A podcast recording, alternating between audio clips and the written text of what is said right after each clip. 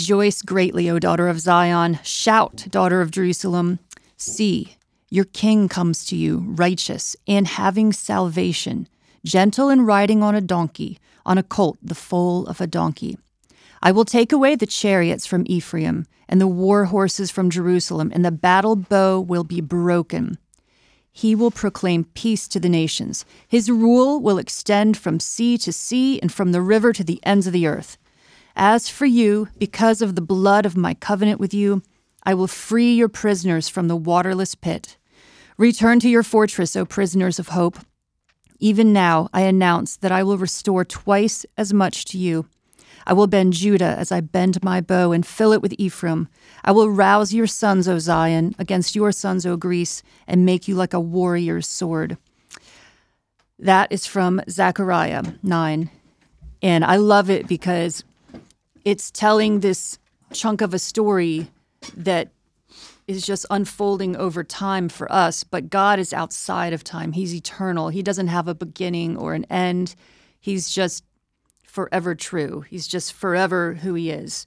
And he reveals himself to us through time, like, you know, through humans and and um and then he revealed himself even further through the prophetic writings, it says in the end of Romans, through his son, through the proclamation of Jesus Messiah. And it's how we can n- understand and know God better. And of course, there's more revealings that will happen. So we're stuck in this little moment of time for us, but God is outside of it. And uh, so when he tells stories or there's things in the Bible, it's like to him, he just sees the whole picture, you know? And for us, it's like, oh, here's a donkey, or here's a this, but then there, this hasn't happened yet, or you know, there's all this confusion sometimes. But um, I just love that about God that He just, you know, like He's just outside of it all, and He can talk about in Zechariah uh, the blood of His covenant before Jesus even shed His blood for us and established that covenant of peace to take away our sins. That's good. Well, uh, welcome to Standing in Faith, by the way. My name is Kat, and I'm in the studio, as always, with Jeff Here I am. and David. Hi. So, the subject today is the attribute of God as infinite and eternal. And um, I did some poking around as I normally do, trying to get ready to do one of these episodes. And um, th- this is a particular characteristic or name of God. Um, the first time that I was able to find it was in Genesis 21 33. Um, this is where Abraham was planting a tamarisk tree in Beersheba, and there called on the name of the Lord, the everlasting God. Um, which immediately made me think of that song. I'm not going to remember the lyrics. You are the everlasting God. Um, so I I got curious and wanted to know more about what that word meant, and it's actually kind of a really cool word. Um, I'm not I am not a Hebrew scholar. I think it's pronounced olam, and um, it means long duration, antiquity, futurity, forever and ever, everlasting, evermore, perpetual. And I'll stop there. I liked that word perpetual. Right? We think of you know perpetual motion and things, but perpetual means that it's it's always. It's always. Um, which, by the way, is also one of the possible translations for the word um, always. Um, so, anyhow, I, I thought that was kind of interesting. It actually appears over 439 times scripturally. Uh, and it's usually in the form of the word that we're familiar with, ever, uh, everlasting. Everlasting. hmm You know, um, when we first were talking about this, I, that old song came back to my mind, "Ancient of Days." Mm. You know, we used to sing it a lot. It's really a good Ancient song. of Yeah, Days. oh, "Ancient of Days." And um, it's so funny because it, it, it, every time I say ancient, I think of this God sitting on a throne with this long white beard, you know, like he's ancient. yep. You know, and and it, it's God doesn't grow old, you know, like we think, because we think in time. Uh, it's hard for us to conceive that that God uh, doesn't doesn't live, even though he he looks into, sees before, sees the middle, sees after everything, and though he walks with us in time, you know, through the Holy Spirit, yet at the same time, he doesn't live in. He's not subjected to time. He's not affected by time like we are affected by it. And um, uh, so God is eternally always the same. That's why it says He's the same yesterday, today, and forevermore, because God doesn't grow and mature. And, you know, there's a, a crazy theology out there. It's called process theology that says God is in process. It Hmm. says that He hasn't gotten it together yet. Basically, basically that's what it's saying. Oof. That He's Oh, still is- growing into it. Is you that know, that philosophy where it means you can sin now? Because God uh, matured enough that now you can have your sin and God won't be against it. Well, that you could easily put that into it. It it's interesting that the whole idea of process theology, you know, is real heavily appreciated by people in the counseling field. Um, you know, because they can bend things kind of like what you're talking about. But that God is in process. God is still creating and, and figuring things out. Well, that that's ridiculous. That's it. Actually, the opposite of what Kat started off with. Exactly. Yeah. The Kat started off with the fact that he he knew all of his covenants before they even were covenanted, right? And he's withhold he's not withholding, but he's he's he's obliging himself to maintain those covenants, right, and fulfill them. Mm-hmm. So that wouldn't be an in process thing. That would have to have been a foreknown, predestined thing. Well, And I said the naughty word predestined. Yeah, but it goes back into the idea when when you when you create a theology like that, what you're doing is you're creating God in your own image. Yes. You're creating an image of God that you want Him to look like. Oh, that's idolatry then. Well, of course it is, but at the same time, it's it's it, it, Thou it shalt not. it's it's rewriting it's rewriting what God you know you re- you said the, the the Hebrew word is everlasting God um, with no beginning with no end you know lives outside of time etc and yet what what that kind of theology does is brings him into time and creates this kind of a God who's, you know, working with things, figuring things out, blah, blah, blah. Well, it's trying to bring God down to our level so we can figure him out and make him into what we like, Yeah. As opposed to who God really is sovereign, powerful, almighty, all the kinds of different names that we've talked about so far. Um, uh, and eternal, not living in time and space. Even God's name, the very root name of God that was not allowed to be pronounced or whatever.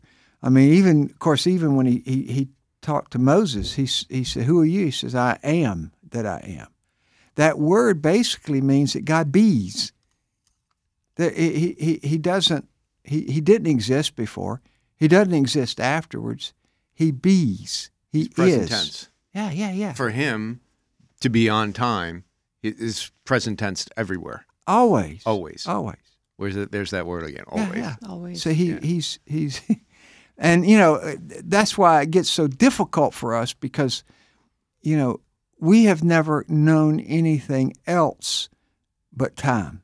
Get up in the morning, go to do this, do this, everything schedule, or whatever you know in, in your life, eat, drink, be merry, whatever it may be, Mm. um, that you do, you know, it's based on time and your lifespan.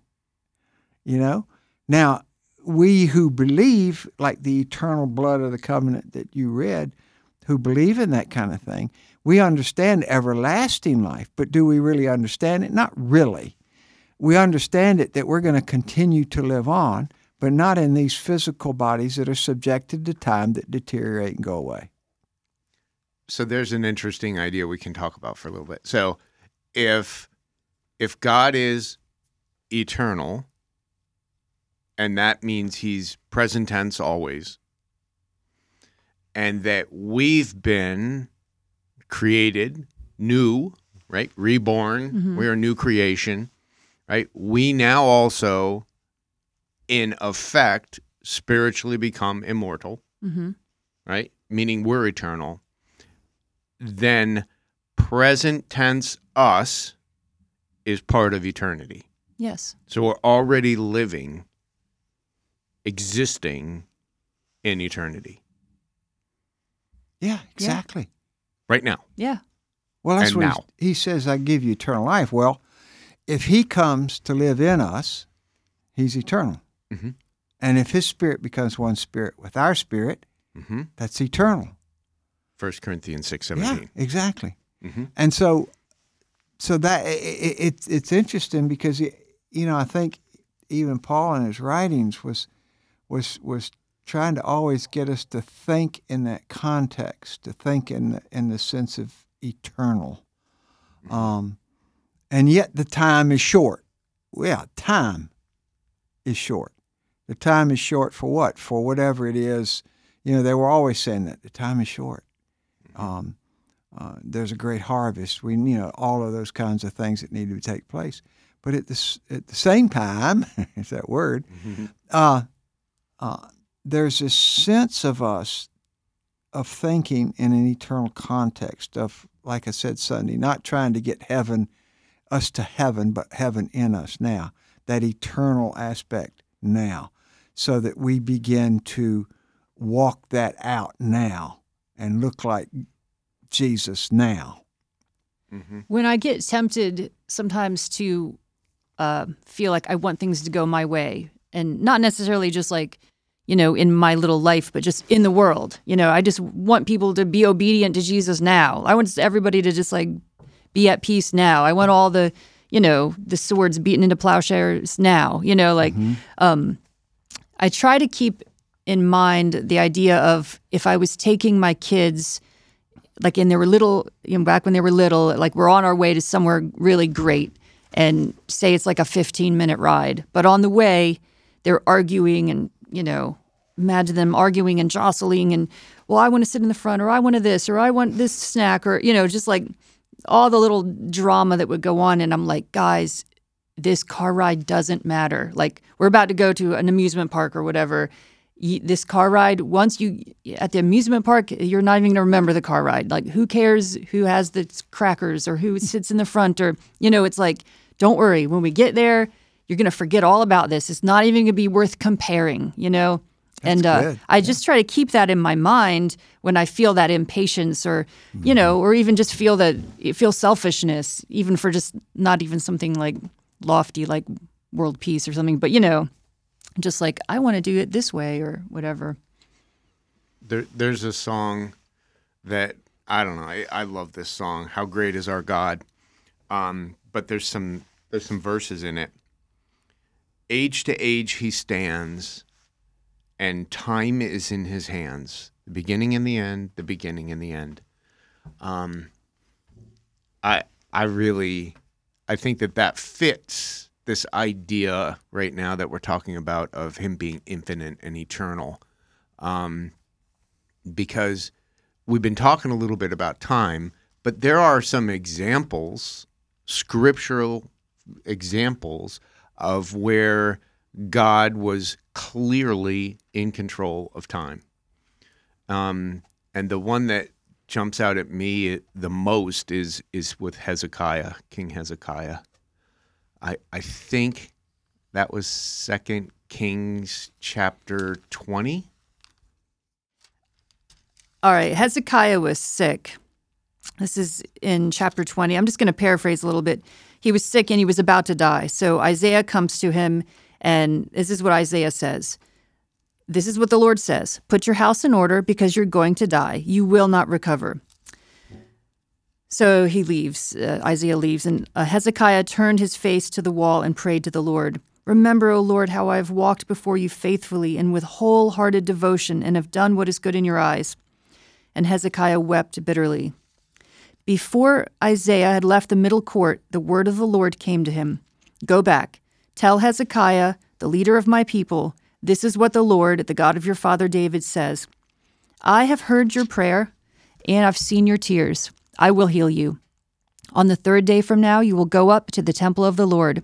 I will add 15 years to your life, and I will deliver you and this city from the hand of the king of Assyria. I will defend this city for my sake and for the sake of my servant David. Then Isaiah tells him what to do uh, to get him better. And Hezekiah asked Isaiah, Well, what's going to be the sign that the Lord will heal me and that I'll go up to the temple of the Lord on the third day from now?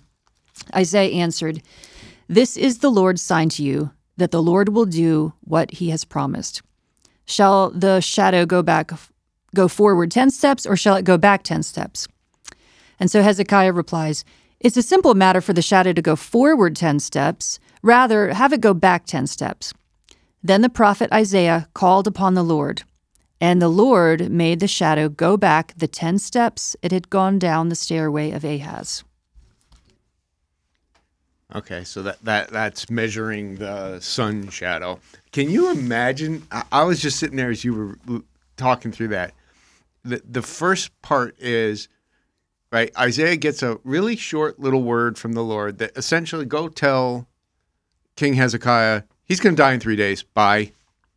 That, that's pretty much what he did. He, I I got a word from the Lord. You're going to die in three days, and then he turns and walks out. Um, how many of us would receive a word from the Lord like that and think it wasn't it wasn't God? right? Well, it did Oh, co- it back did to come the pit from of Isaiah. hell, Satan. right? Uh, okay. I would just think I got to get my office straightened out because Sheila's not going to know what in the world to do. If I'm going Hey, um, I really like that section where God says, "Hey, look, I heard your prayers. I saw your tears. Um, I'm going to heal you." I, that's that's valuable to me now. So, by moving time back, right? That means that at least I'm not a physicist, and I'm certainly not a quantum physicist, and I really don't can't say that I completely understand time. So I'm completely out of my league with what I'm going to say next. But to me, that means that there there's something that happened that extended the day mm-hmm. by who knows minutes, hours, Let's say 10 minutes, that 10 steps would have been like 10, 10 minutes. something like that, or half hour, I guess.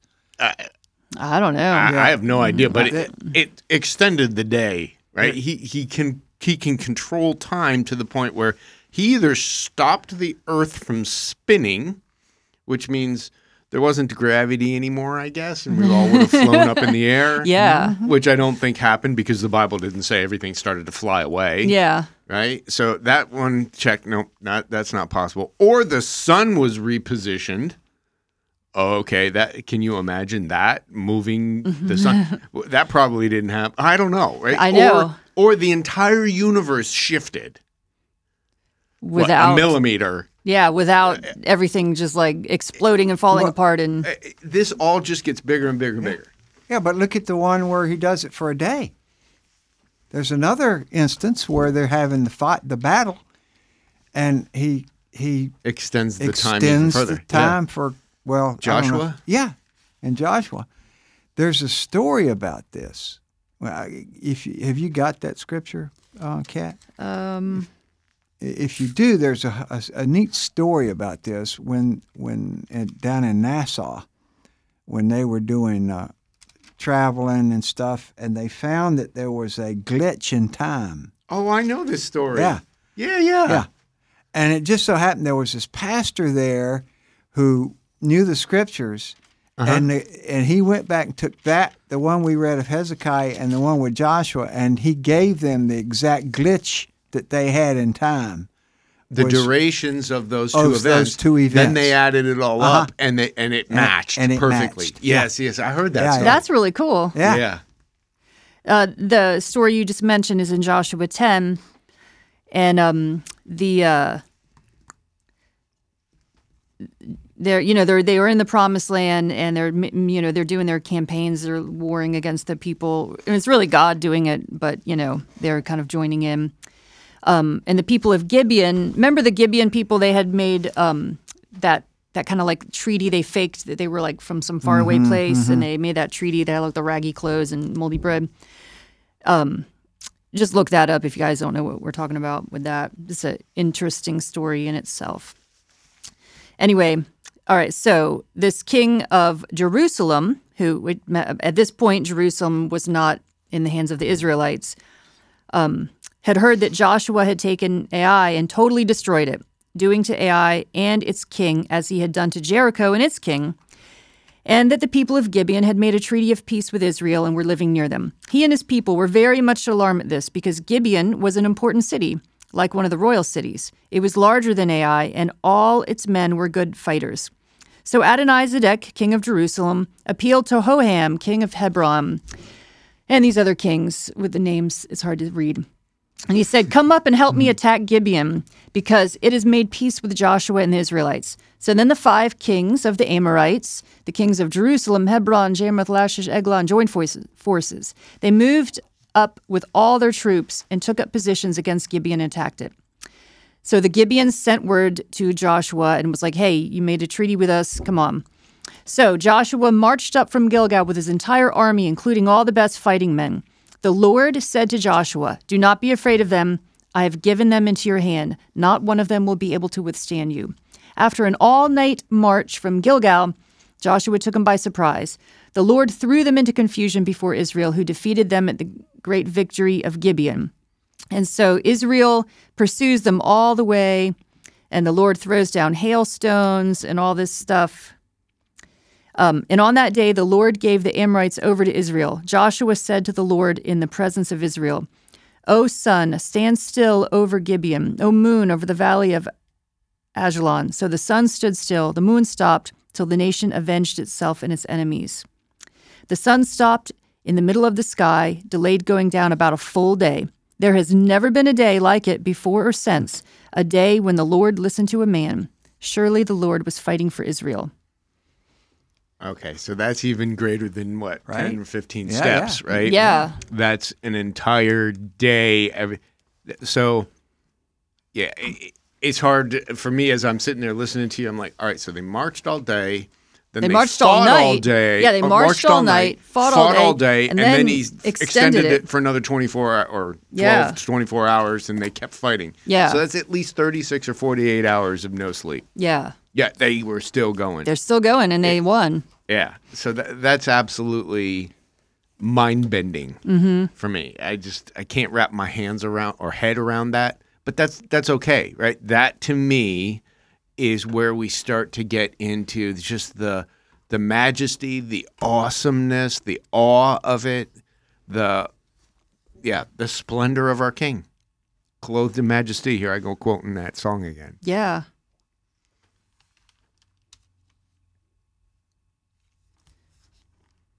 In Deuteronomy 33, 26, I like this. It says, There's no one like the God of Jeshurun, who rides the heavens to help you, and in his excellency on the clouds, the eternal God is, our, is your refuge. The eternal God is your refuge, and underneath are the everlasting arms. I mean, that visual, that picture of of of God. Not only uh, is he he's eternal, but he's he's very much present with us. You know, he he doesn't live in time; he lives outside of time, but he's very much present with us, always present with us, never to leave or to forsake us. You know, and of course, you may be going through something very difficult, uh, situations where you you wonder where are the everlasting arms. You know, where is Yeah. Mm. where is the God of of Jeshurun, as it said in there, and and yet he he is ever ever ever present. He's there. He he he, he grieves with us. He lives through pain with us. Sometimes you ask, well, why don't you just take it away? Well, those are probably some of the mysteries that one day we can ask God. But for the present, you know, he we have to embrace the comfort that God's got it. God knows what He's doing. He's got this.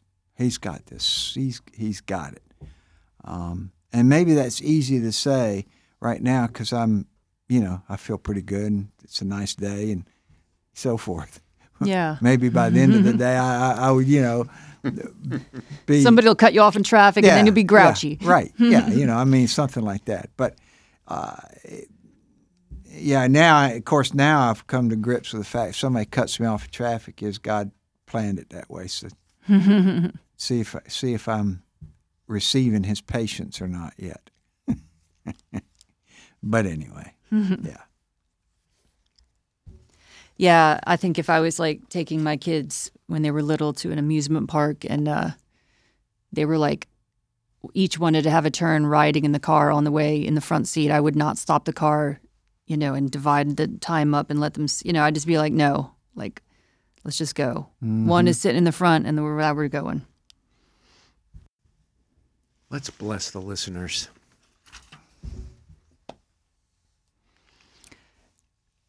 God, thank you for providing redemption for us. Thank you for your everlasting covenant that you have paid for with your blood. We bless the listeners with transformation in their mind and in their hearts to remember your covenant that you've made with us and remember your steadfast love. Father, thank you that time is in your hands. Thank you that you you are the beginning and the end. You are the antiquity and the futurity. That none of this is catching you off guard. That this is all part of your not just your plan, but your love for each and every one of us wrap those everlasting arms around each of us. Lord, in Jesus' name, I bless the listeners with a revelation and an understanding of just even a a, a small ray even of the beauty of your eternal existence and that you are eternally always with us in everything and wherever we are and an understanding, Lord, of of time in that we live in now. You said in Ecclesiastes, a time to be born, a time to die, a time to plant, a time to pluck, time to kill and a time to heal, a time to break down, a time to build up, time to weep, time to laugh, a time to mourn and a time to dance, a time to cast away stone, a time to gather stones time to gain and a time to lose, a time to keep, a time to throw away, a time to tear, a time to sow, a time to keep silence, a time to speak, a time to love, a time to hate, a time for war, and a time for peace. Give us grace to grasp that, Lord, in the midst of the times that we live in, and yet understand and honor that you are sovereign, powerful, and mighty. Amen. Amen.